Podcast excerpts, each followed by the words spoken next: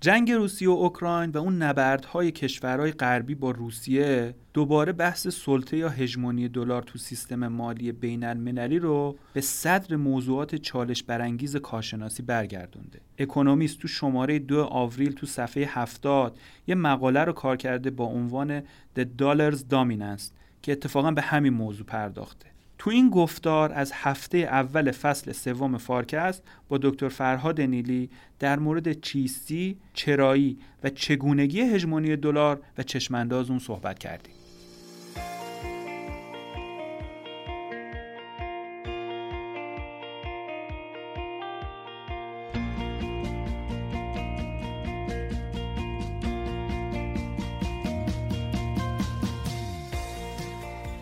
سلام دکتر فرهاد. سلام امین جان سلام به شما و مخاطبان خوبمون در فارکست. بحران اوکراین و این اعمال تحریم‌های مالی غرب به نظر می‌رسه روسیه رو به شدت نگران سرنوشت ذخایر دلاری خارج از روسیه کرده.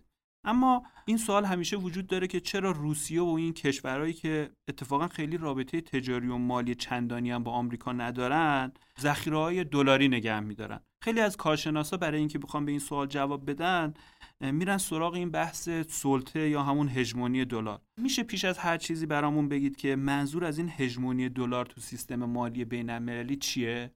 حتما. اگه اجازه بدین من اول به اون فراز اول سوال شما اشاره بکنم که اساسا چرا افرادی که آمریکایی نیستن دلار نگهداری می‌کنن و بعدی که حالا آیا این می‌تونه نمایندگی کنه سلطه دلار رو یا نه؟ ببینید تقریبا همه ارزها یه بازار آفشور یا یه بازار برون مرزی دارن. هرچی ارز مهمتر باشه پرتواترتر استفاده بشه قلمرو اقتصادی مالی بزرگتری داشته باشه اون بازار آفشوره بازار مهمتریه. ولی لازم نیست حتما یه ارز جهان روا باشه.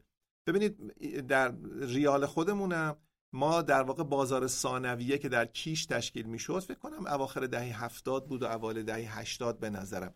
که ما علاوه بر بازار اصلی در واقع یه بازار فرعی داشتیم که نرخ بازار آزاد در واقع تو بازار فرعی معلوم می‌شد و مبادلات اونجا از خیلی از محدودیت هایی که مبادلات تهران و سرزمین اصلی در واقع داشت آزادتر بود. بنابراین نرخ در اونجا به نرخی که هزینه فرصت پول رو نشون بده نزدیکتر بود. و خود بانک مرکزی هم می‌خواست چنین بازاری وجود داشته باشه. حالا البته بعدا به دلایلی اون بازار تعطیل شد.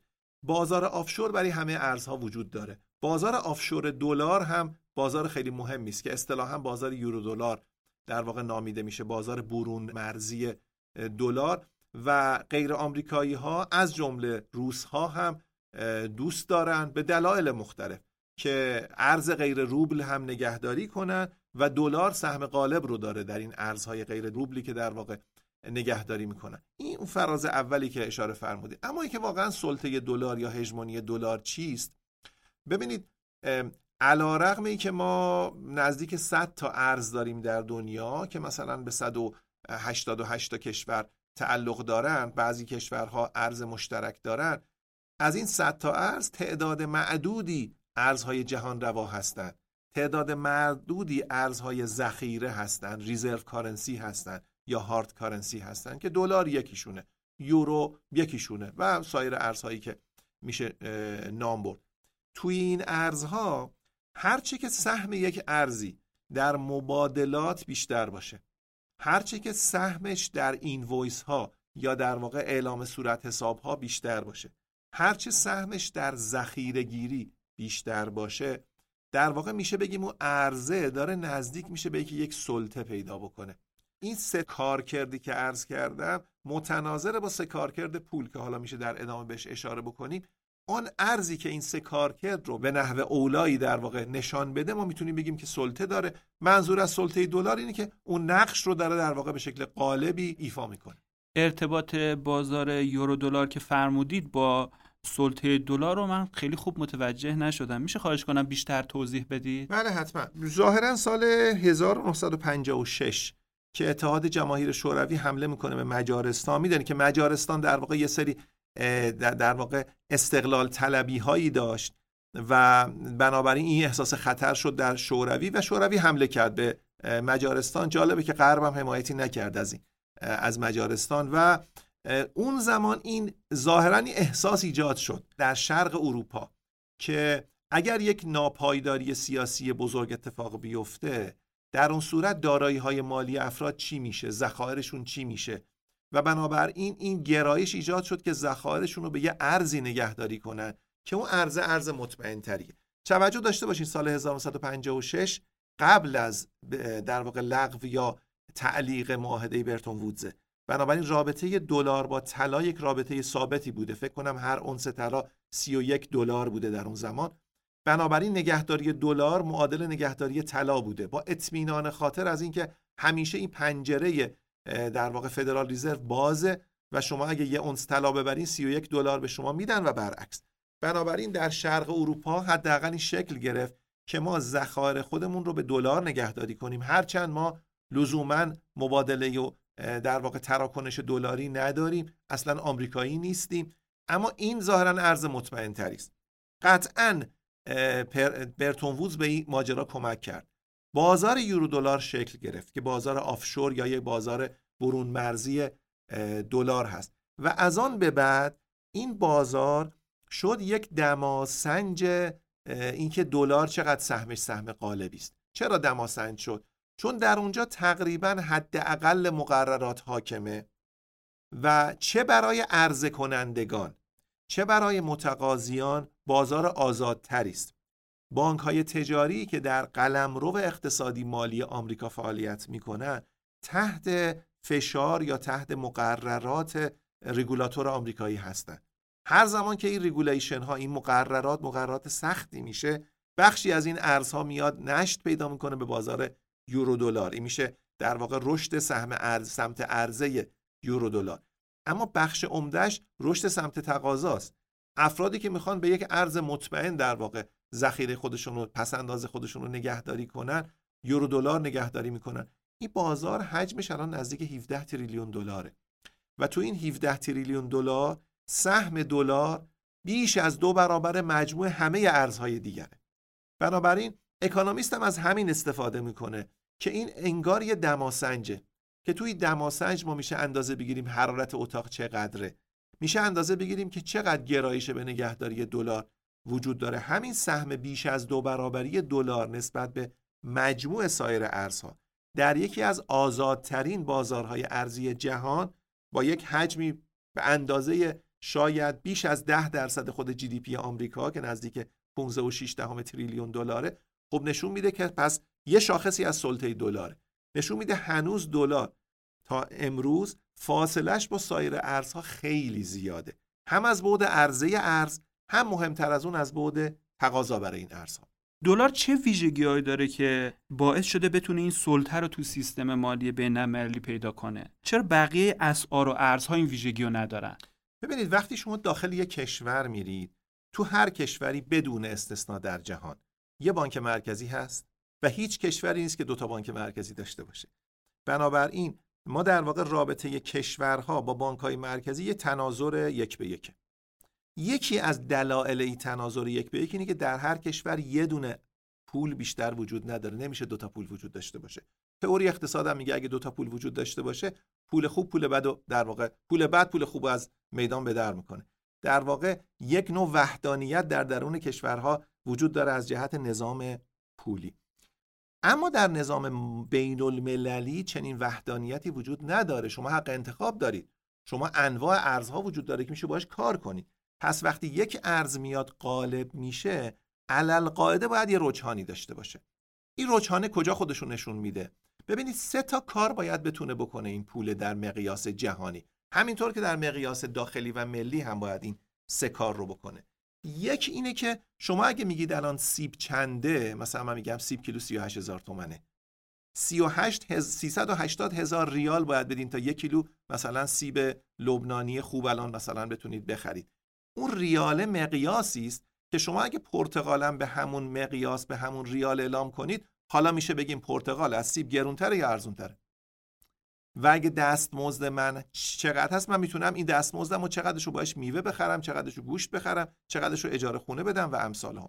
بنابراین ما به یک unit of account در واقع احتیاج داریم. یک واحد شمارش. همینطور که طول رو با متر میسنجیم و سانتی متر همینطور که وزن رو با کیلو میسنجیم در واقع ارزش رو هم با واحد پولی میسنجیم. این در داخل کشور الزامی است. الان ببینید طبق قانون پولی بانکی ما هر گونه ارزش گذاری باید به ریال باشه هر گونه بدهی هم باید با ریال تسویه بشه. اما بیرون از مرز که چنین الزامی رو شما ندارید. بیرون از مرز شما می‌تونید 100 تا unit of account داشته باشید.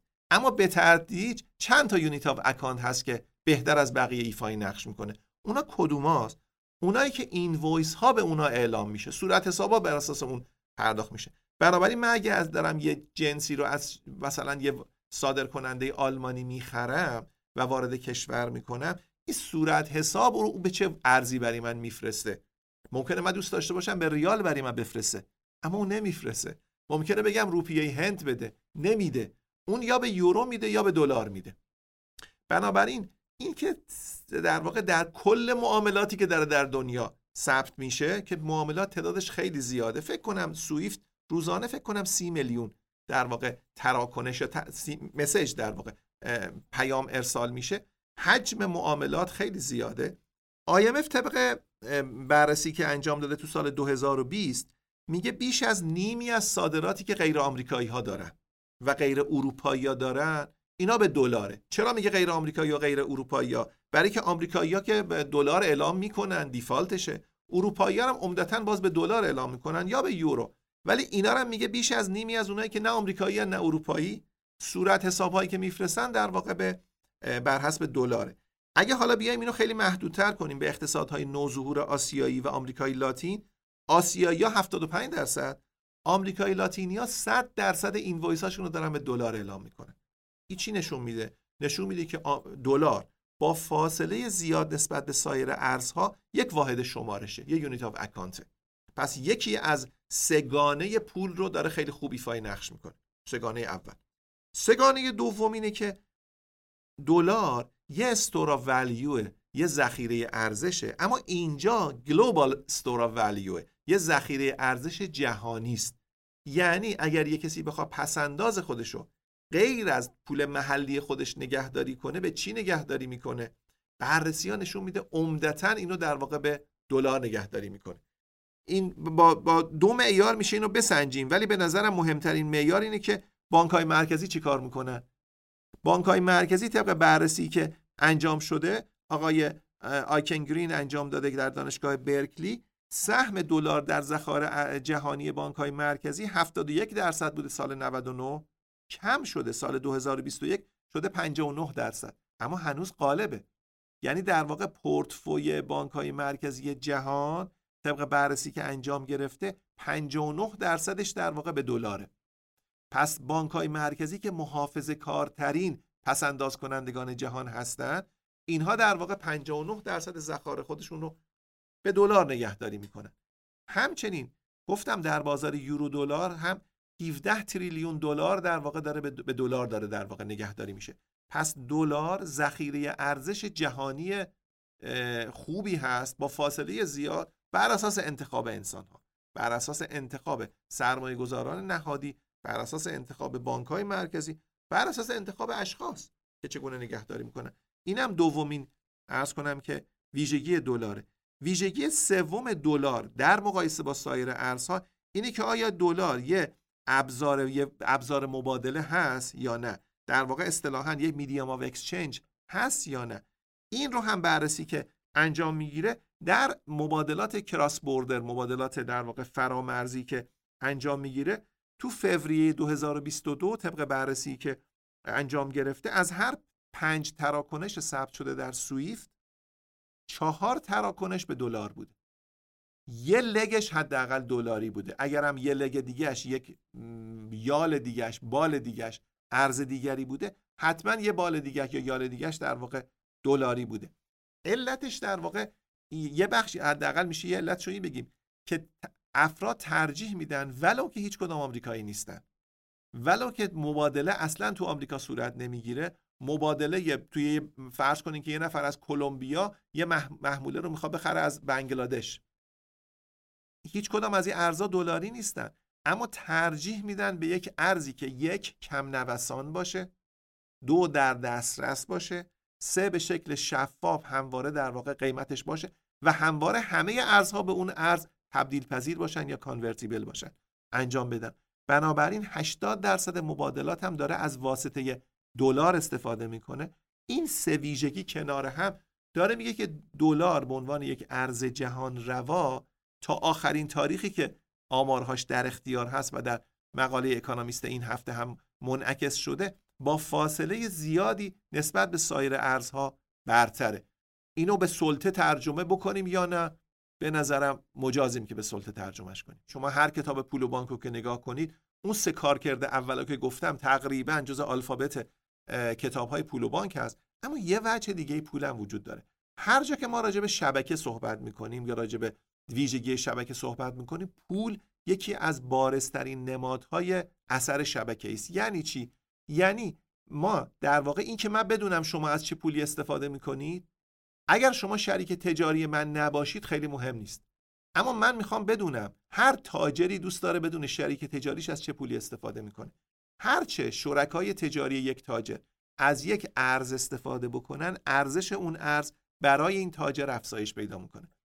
این در واقع یک مثالی است از اکسترنالیتی یا اثر خارجی که ما در اقتصاد میگیم.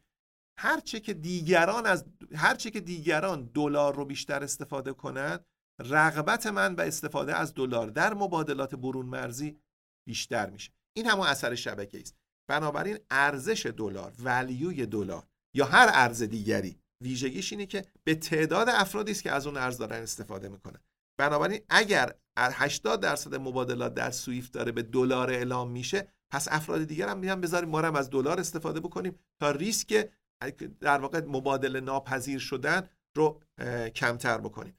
اثر شبکه‌ای به شکل نمایی در واقع افراد رو جذب می‌کنه. برای من یک چیزی که خودش خودش افزایش میده و خودافزاینده است. من در مورد اون ویژگی واحد شمارش یا unit of account بودن دلار همیشه سوالی تو ذهنم بوده و اونم اینه که اینو کاملا درک می‌کنم که به عنوان مثال توی بازارهای commodity یا همین کالاهای خام مثل نفت مثل گندم و شاید مثلا مثل آلومینیوم چه تو بازارهای spot چه تو بازارهای مشتقات ارزش گذاری بر اساس دلاره. تا اینجای کار کاملا درک می‌کنم که دلار واقعا یه ارزیه که در ابعاد جهانی یه unit of account یه واحد شمارش.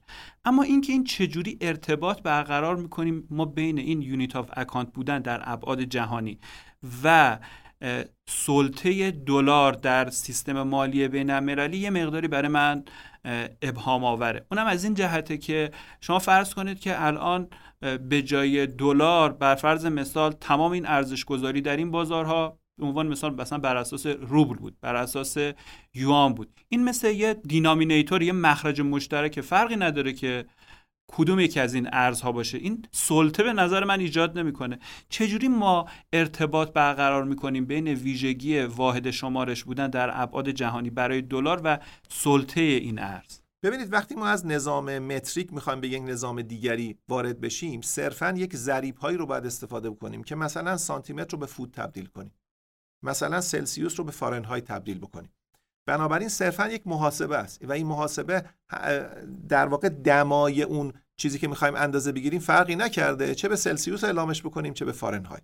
بنابراین unit of account اینجا می‌توانه سلسیوس باشه برای دما می‌توانه فارنهایت باشه. unit of account برای اندازه درازا می‌توانه سانتیمتر باشه می‌توانه فوت باشه. فرقی نمی‌کنه. اما وقتی داریم راجع به ارزش اقتصادی یک چیزی داریم صحبت می‌کنیم اگر من اینو به روبل اندازه بگیرم ولی درآمد من بر حسب مثلا روپیه هند باشه فردا که می‌خوام باز پرداخت بکنم رابطه روپیه و روبل تغییر پیدا کرده. اینجا دیگه قصه سلسیوس و فارنهایت نیست که همیشه timeless در واقع بی زمانه. با گذشت زمان بعضی ارزها تقویت میشن بعضی ارزها تضعیف میشن. با گذشت زمان بعضی ارزها دستخوش تورم میشن بعضی ارزها یک نگهبان قوی دارن که نمی‌ذاره تورم اتفاق بیفته. بنابراین افراد ترجیح میدن با ارزی کار کنن یا حتی به ارزی اعلام بدهی و دارایی بکنن که اون ارزه حداقل نوسان رو داره. به خاطری که یک نظام مالی با دیسیپلینی در واقع تورم رو اونجا داره کنترل می‌کنه بحرانهای مالی رو داره کنترل می‌کنه و امثال هم. این صحبت ترجیحات ما نیست. صحبت ترجیحات چند میلیارد نفر در جهانی که دارن این کار رو در واقع انجام میدن. معاملاتی که نقد انجام می‌گیره همون روز در همون دقیقه تصویه میشه ریسک خیلی کمتری داره. اما وقتی معامله تعهدی است مثلا شما یه گشایش اعتبار می‌کنید یه پیش پرداخت 15 درصدی 20 درصدی 10 درصدی می‌دید دان پیمنت 80 85 درصد بقیه شما بدهکار میشید. پس جنس شما که در واقع حمل میشه بدهی شما در طی یک زمانی باید تصویه بشه. بنابراین شما امروز بدهکار میشید طی ده ماه آینده باید بدهی خودتون تصویه کنید. به چه ارزی؟ اگر ارز شما ارز بی ثباتی باشه نوسانات زیادی داشته باشه بنابراین شما دائم باید هی اینو در واقع یک ذخیره احتیاطی نگهداری کنید. برای نوسانات این مشکلی است که الان عرض کنم که صنعتگران ما تجار ما که از حساب ذخیره ارزی دریافت کردن در واقع وام ارزی گرفتن درآمدشون بعضا به ریال بدهیشون به دلاره. همیشه این مشکل رو دارن که ما به کدوم نرخ دلار باید تصویه بکنیم. و معمولا میان یه مجوزایی می‌گیرن که به روز گشایش باید تصویه کنن. خب اینجوری صندوق ذخیره هم همیشه دچار مشکل میشه.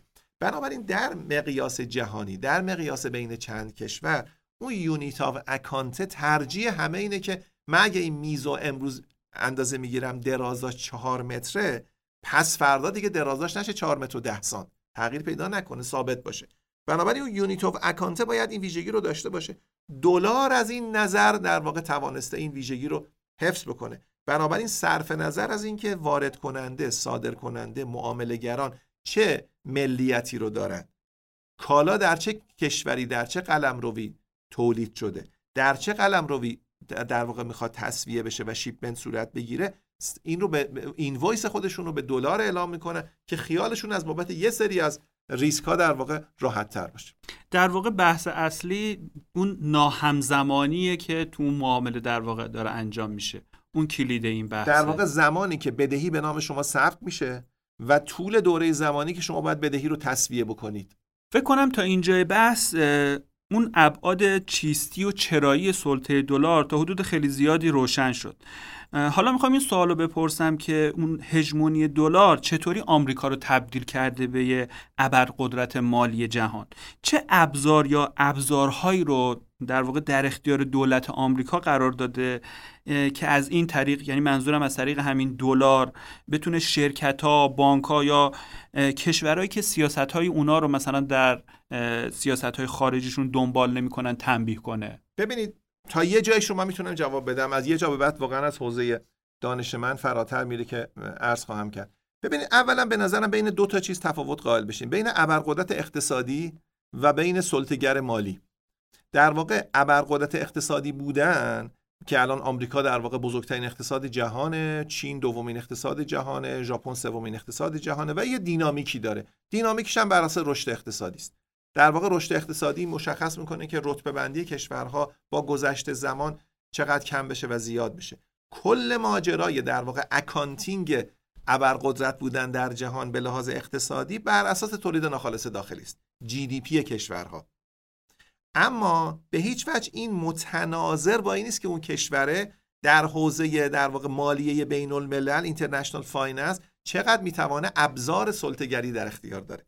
ببینید آمریکا از بعد از پایان جنگ جهانی دوم از 1944 یک معماری رو طراحی کرده که تو این معماری ابزار اون ابرقدرت مالی بودن نه تنها کم نشده بلکه هرچه گذشته پیچیده تر چند لایه تر شده مثلا اوفک بکنم 1954 مثلا تأسیس شده برای تنبیه کردن مثلا یه سری از کشورها. در واقع آمریکا قلمرو مقررات گذاریش ریگولیشنش از قلمرو جغرافیایی اقتصادیش خیلی فراتره. به خاطری که دلار هم خیلی بزرگتر از اینه. بنابراین خود اینی ابزار رو به آمریکا میده که مقررات گذار باشه ریگولاتور باشه. من شاید نخوام با دلار کار کنم اما شریک تجاری من ترجیح میده به دلار کار کنه. و رابطه من با شریک تجاریم انقدر رابطه پایدار بلند مدتی است هر دو طرف هم می‌خوایم تکرار بشه. بنابراین کمترین زحمت کمترین حاصل کمترین نگرانی و دغدغه رو می‌خوام براش ایجاد بکنم. اما این صرفا یک توافق بین من و شریک تجاریم نیست. وقتی ما با دلار کار می‌کنیم خودمون رو در معرض مقررات گذاری ریگولاتور دلار قرار میدیم. و ریگولاتور دلار هم یکی دوتا نیست. اتاق پایاپای دلار در Federal Reserve نیویورک یک clearing house بسیار بزرگه که هر معامله دلاری باید بره اونجا تسویه بشه. و اگه تسویه نشه یعنی که بستانکار موفق نشده طلب خودش رو وصول کنه. تراکنش رفته اما تصویه نشده به حساب بستانکار گذاشته نشده. یا اوفک که در واقع در مقررات گذاری مالی می‌کنه عملا به عنوان یک مقررات گذار در صحنه بین المللی داره ایفای نقش می‌کنه. یا بحث بانک های کارگزاری. یه بانک که یه بانک بزرگی که بانک های دیگه می‌خوان باش کار کنن بانک های دیگر رو بهشون هشدار میده. میگه اگه شما این مقرراتی رو که من میگم رعایت نکنید من روابط کارگزاری خودم رو با شما عملا کم می‌کنم. کلید واژه de-risking که الان شاید مثلا چند سالی وارد ادبیات مالیه بین الملل شده در واقع ریسک زدایی است. یعنی شما اصلا ریسک رو مدیریت نمی‌کنید. اصلا ریسک رو می‌ذارید کنار. میگه من ریسک کار کردن با این counterparty رو می‌ذارم کنار. چرا؟ چون برخی از رفتاراش برای من پیش بینی پذیر نیست. بنابراین عملا آمریکا در معماری نظام مالی خودش و معماری نظام ریگولاتوری خودش نهادهای مختلف و ابزارهای مختلف رو به گونه تعبیه کرده که بتوانه از اینها استفاده بکنه. برای چی استفاده کنه؟ برای اینکه بتوانه از این تسلیحات مالی برای اعمال سیاست خارجی خودش استفاده بکنه. اکانومیست سراحتا از عبارت تغییر رفتار استفاده می‌کنه. میگه سیاست خارجی آمریکا جایی که می‌خواد تغییر رفتار در رژیم های دیگه بده و استفاده از ابزارهای نظامی برای این تغییر رفتار بسیار پرهزینه است از تسلیحات مالی استفاده می‌کنه از financial weapons استفاده می‌کنه. اصلا کلید واژه financial weaponization تسلیح مالی یعنی همین استفاده از ابزارهای مالی به جای تسلیحات نظامی برای اهداف سیاست خارجی. بنابراین اینها همه الان در واقع بجا هست و متاسفانه در تحریم ایران از همه اینا به شکل پایلوت استفاده شد و نشون داد که کدوم درجه کارآمدیش اثر بخشیش بیشتر کدوما چگونه ممکنه دور زده بشه. بنابراین متاسفانه با استفاده از آزمایش ایران همه این تسلیحات مالی آزمایش شدن و میشه الان بگیم که هژمونی دلار بهش یک قدرت خیلی بالایی میده که ریگولاتور آمریکایی بتوانه از این ابزار استفاده بکنه. وقتی که شرکت ها و کشورهای غیر آمریکایی با همدیگه معاملاتی رو انجام میدن چجوری آمریکا از اینها یا اون سیستم مالی که تو آمریکا هست از اینا مطلع میشه در مرحله اول؟ و دوم اینکه چجوری می‌تونه این نهادها رو تنبیهشون کنه؟ یه بار میشه اینو به صورت مشخص تر برامون توضیح بدی؟ آره. اون قسمت اولش رو واقعا بلد نیستم. یعنی اون قسمت اولش رو به نظرم متخصصین عملیات مالی باید توضیح بدن. من هرچی بگم بر اساس حدس و گمانه. ترجیح میدم وارد نشم. اما قسمت دومش رو میشه یه مداری توضیح بدم. ببینید شما در واقع وقتی که اینجا هیچ کس با قطعیت حرف نمی‌زنه. هیچ کس نمیگه قطعا شما عملیاتی انجام دادید که از حوزه مقررات گذاری من رفتید و یک عمل خلاف انجام دادید. یا چیزی انجام دادید که من شما رو باز داشتم از اینکه این کار رو انجام بدید. ریسکو در واقع ریسکو فقط می‌بره بالا. وقتی ریسکو برد بالا می‌خواد این ریسکو شما در واقع tolerance ریسک تحمل ریسک رو به نزدیک صفر میرسانید.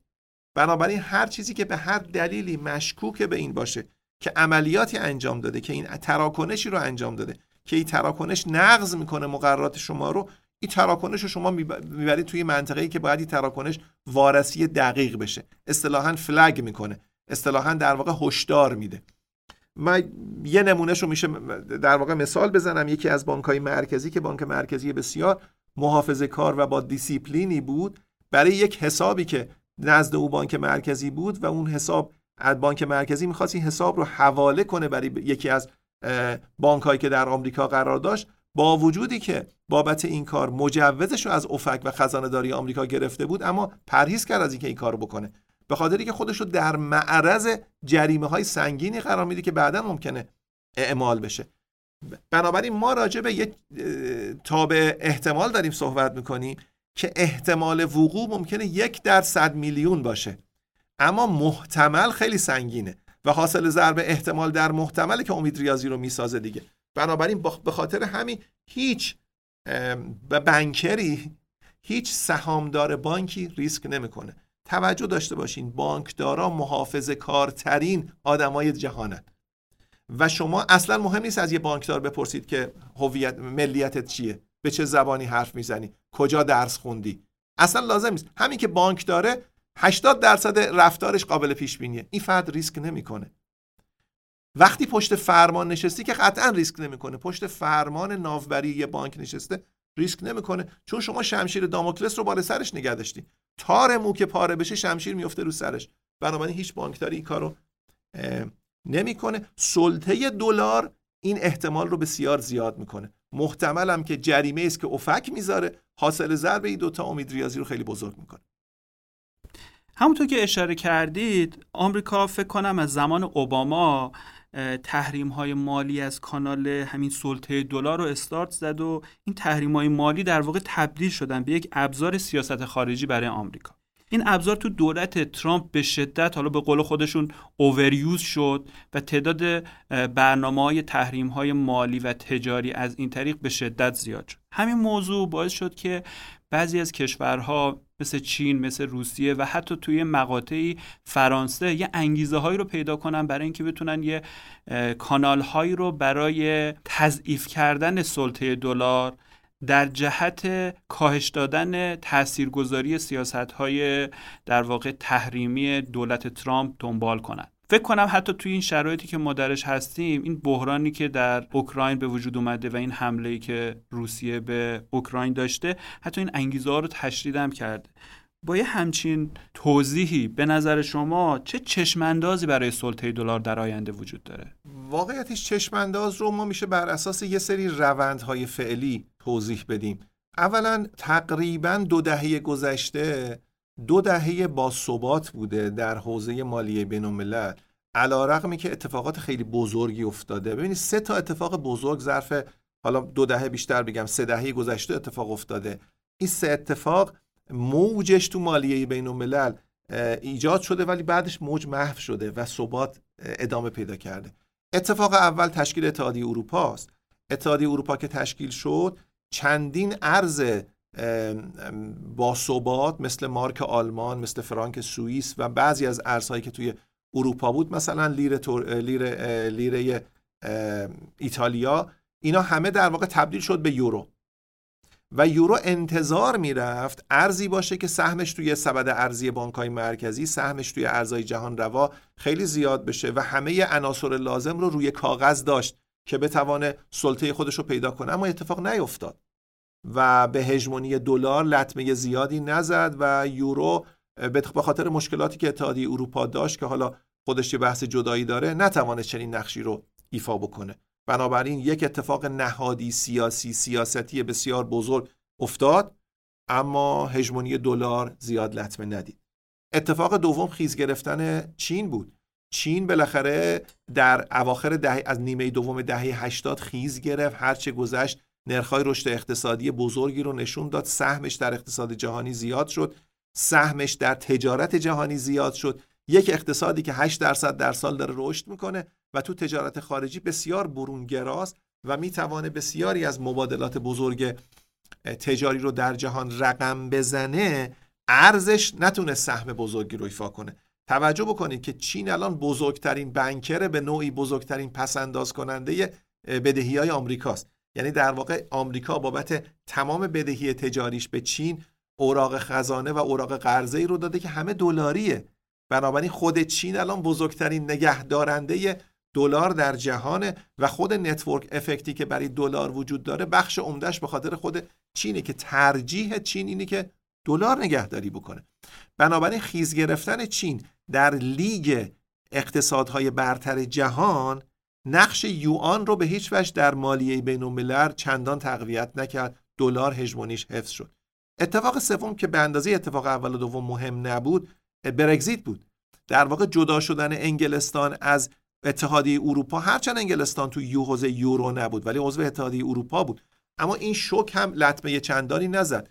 اتفاق چهارم که فراموش کردم اول بگم بحران مالی 2007 2008 بود. بزرگترین بحران مالی ظرف مثلا شاید 6 دهه 7 دهه گذشته اتفاق افتاد. خواستگاهش هم آمریکا بود. عمدتا هم مؤسسات مالی آمریکا این بحران در دلشون اتفاق افتاد. اما به هژمونی دلار لطمه چندانی نزد. بنابراین حداقل این چهارتا داره به ما میگه که به این مهابت اتفاقاتی که افتادن نتونستن سلطه دلار رو لطمه بزنن. به لحاظ عددی سلطه دلار کم شد. به لحاظ رتبه‌ای سلطه دلار کم نشد. یعنی یک اتفاق کاردینال بود یک اتفاق اردینال نبود. و این خودش مهمه. ببینید گفتم بررسی که آقای بری آیکن گرین می‌کنه میگه سهم از نزدیک 70 درصد به 59 درصد از 71 درصد به 59 درصد رسیده. من توجه مخاطبان رو جلب می‌کنم که اگه علاقه من بودن سایت آقای آیکن گرین رو نگاه کنن در دانشگاه برکلی و ایشون تو این زمینه مطالعات بسیار گسترده ای انجام داده و مقالات هم سیاستی خوبی داره هم مقالات آکادمیک و مصاحبه های جالبی هم تو این حوزه داره. بنابراین سهم دلار واقعا کم شده. اما رتبه دلار نیفتاده. هنوز دلار رتبه اول داره. این نکته اول. نکته دوم این روین تنی حداقل در مساف با چهار تا بحران بزرگ حفظ شده. آیا در آینده هم حفظ میشه؟ نه لزوما. ما که غیبگو نیستیم. اما به این مهابت اگه اتفاق بیفته هنوز رتبه دلار رو حفظ می‌کنه. سوم اینه که پورتفوگردان های بزرگ دنیا که بزرگترینش بانک های مرکزی هستن. وقتی سهم دلار رو کم می‌کنن سهم چی رو زیاد می‌کنن؟ دلار استرالیا دلار کانادا ارزهای کشورهای اسکاندیناوی کره جنوبی و یوان چین. در واقع کاهش 71 درصدی به 59 درصدی دوازده واحد درصد سهم دلار که کم میشه فقط یک چهارم این دوازده واحد درصد سهم یوانه که افزایش پیدا می‌کنه. عمده سهم دلار استرالیا و دلار کاناداست. این خودش داره به ما آینده رو تقریبا میگه که بانک های مرکزی که حساب در واقع از نظر درجه پیچیدگی حسابگری شاید پیچیده ترین حسابگران جهان هستن وقتی از سهم دلار کم می‌کنه کم می‌کنه سهم دلار استرالیا رو می‌برن بالاست. چون استرالیا کشوری است که احتمالا سهمش در مالیه بین‌الملل در آینده بیشتر خواهد شد. سهم کشورهای اسکاندیناوی رو زیاد می‌کنن. بنابراین حتی اگر بخوایم با مسامحه بگیم بازنده این ماجرا آمریکاست برندش یوان و چین نیست. برندش استرالیاست و برندش کاناداست و برخی از کشورهای دیگه. اینکه چرا این اتفاق میفته؟ اکانومیست حداقل سه دلیل میگه که چرا این اتفاق در واقع داره میفته. دلیل اول نقد شوندگیه. میگه هر کس میگه انقدر الان پیچیده شده مالیه بین الملل که هیچ کس وابستگی خاصی به یک ارزی نداره. هر ارزی باید هر روز خودش رو باید اثبات کنه. یعنی کسی در واقع قوم و خیشی با یه ارزی نداره که بگه من می‌خوام به این ارز نگهداری کنم. یک تاریخچه بهش دیکته می‌کنه که تعهدات قبلیش باید امروز تسویه بشه؟ دو نگاه می‌کنه خوب کار می‌کنه یا نه؟ چگونه خوب کار می‌کنه؟ یک نقد شونده هست یا نیست؟ آیا به اندازه کافی کانتر وجود داره که من بشه رو کانتر اینو بذارم و بشه تنزیلش کنم امروز پولمو نقد کنم؟ دو آیا به اندازه کافی منعطف از حیث ابزار از حیث سررسید؟ از حیث درجه ریسک سوم آیا به اندازه کافی پایا یا reliable هست یا نه؟ قابل اعتماد یا نه؟ مرزبانش کیه؟ پاسدارش کیه؟ یه بانک مرکزی قوی و قدره یا یه بانک مرکزی که دندش پهنتره و تولرنسش بالاتره؟ این عوامل کنار هم جمع میشه که بگه کدام ارزها سهمشون بیشتر میشه. البته آقای پراساد که ما در یکی از فارکست هم بهش اشاره کردیم و کتاب آینده پول رو نوشته ایشون یه کمی نظرش متفاوته. بذاریم به نظر ایشون هم اشاره کنم. به دو دلیل میگه آینده ممکنه یه کمی متفاوت با گذشته باشه. دلیل اول میگه که چین نشان داده که یک نظام تسویه بین مرزی که اسمش CIPS هست در واقع این نظام CIPS ممکنه در آینده بتوانه قلمروش رو بیشتر کنه. هرچه قلمرو CIPS بیشتر بشه مبادلاتی که یک طرفش یوان باشه ممکنه در CIPS تسویه بشه نه در CHIPS آمریکا. بنابراین خود اینکه در چه نظام ارزی تسویه میشه ممکنه یوان بتوانه یه network effect ی رو را بندازه. این نکته اول. نکته دوم که پراساد بهش اشاره می‌کنه بحث رمز ارزهاست. میگه اگه رمز ارزها سهم بیشتری بگیرن و بتونن اون سه تا نقش پول رو ایفا بکنن در آن صورت اون رمز ارزها تصویهش دیگه به یه اتاق پایاپای احتیاج نداره و حداقل هژمونی فدرال رزرو نیویورک برای تصویه لگ های دلاری کمتر میشه. از این نظر پراساد میگه ممکنه آینده متفاوت با گذشته باشه. به هر حال خیلی از تحلیلگرای دنیا معتقدند که جنگ اوکراین و روسیه ممکنه ابعاد سیاسی و اقتصادی عمیق و تعیین کننده و تو بلند مدت داشته باشه. چه بسا با حرکت به سمت یک نظم چند قطبی قدرت یک نظام ارزی چند قطبی هم تو آینده موضوعیت داشته باشه. خیلی ممنونم آقای دکتر. خواهش می‌کنم. ممنون از شما. گفتگوی خیلی خوبی داشتیم.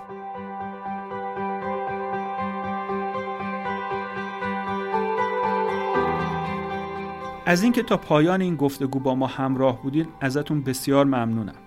فارکست با طراحی و مدیریت شرکت مشاور مدیریت رهنمان در استودیو دانشگو تولید میشه و شما می‌تونید اپیزودهای ما رو تو پلتفرم های پادگیر کست باکس، گوگل پادکست، اپل پادکست، یوتیوب و اینستاگرام بشنوید و دنبال کنید. من محمد امین نادریان هستم و روزهای خوب و خوشی رو براتون آرزو می‌کنم. خدا حافظ.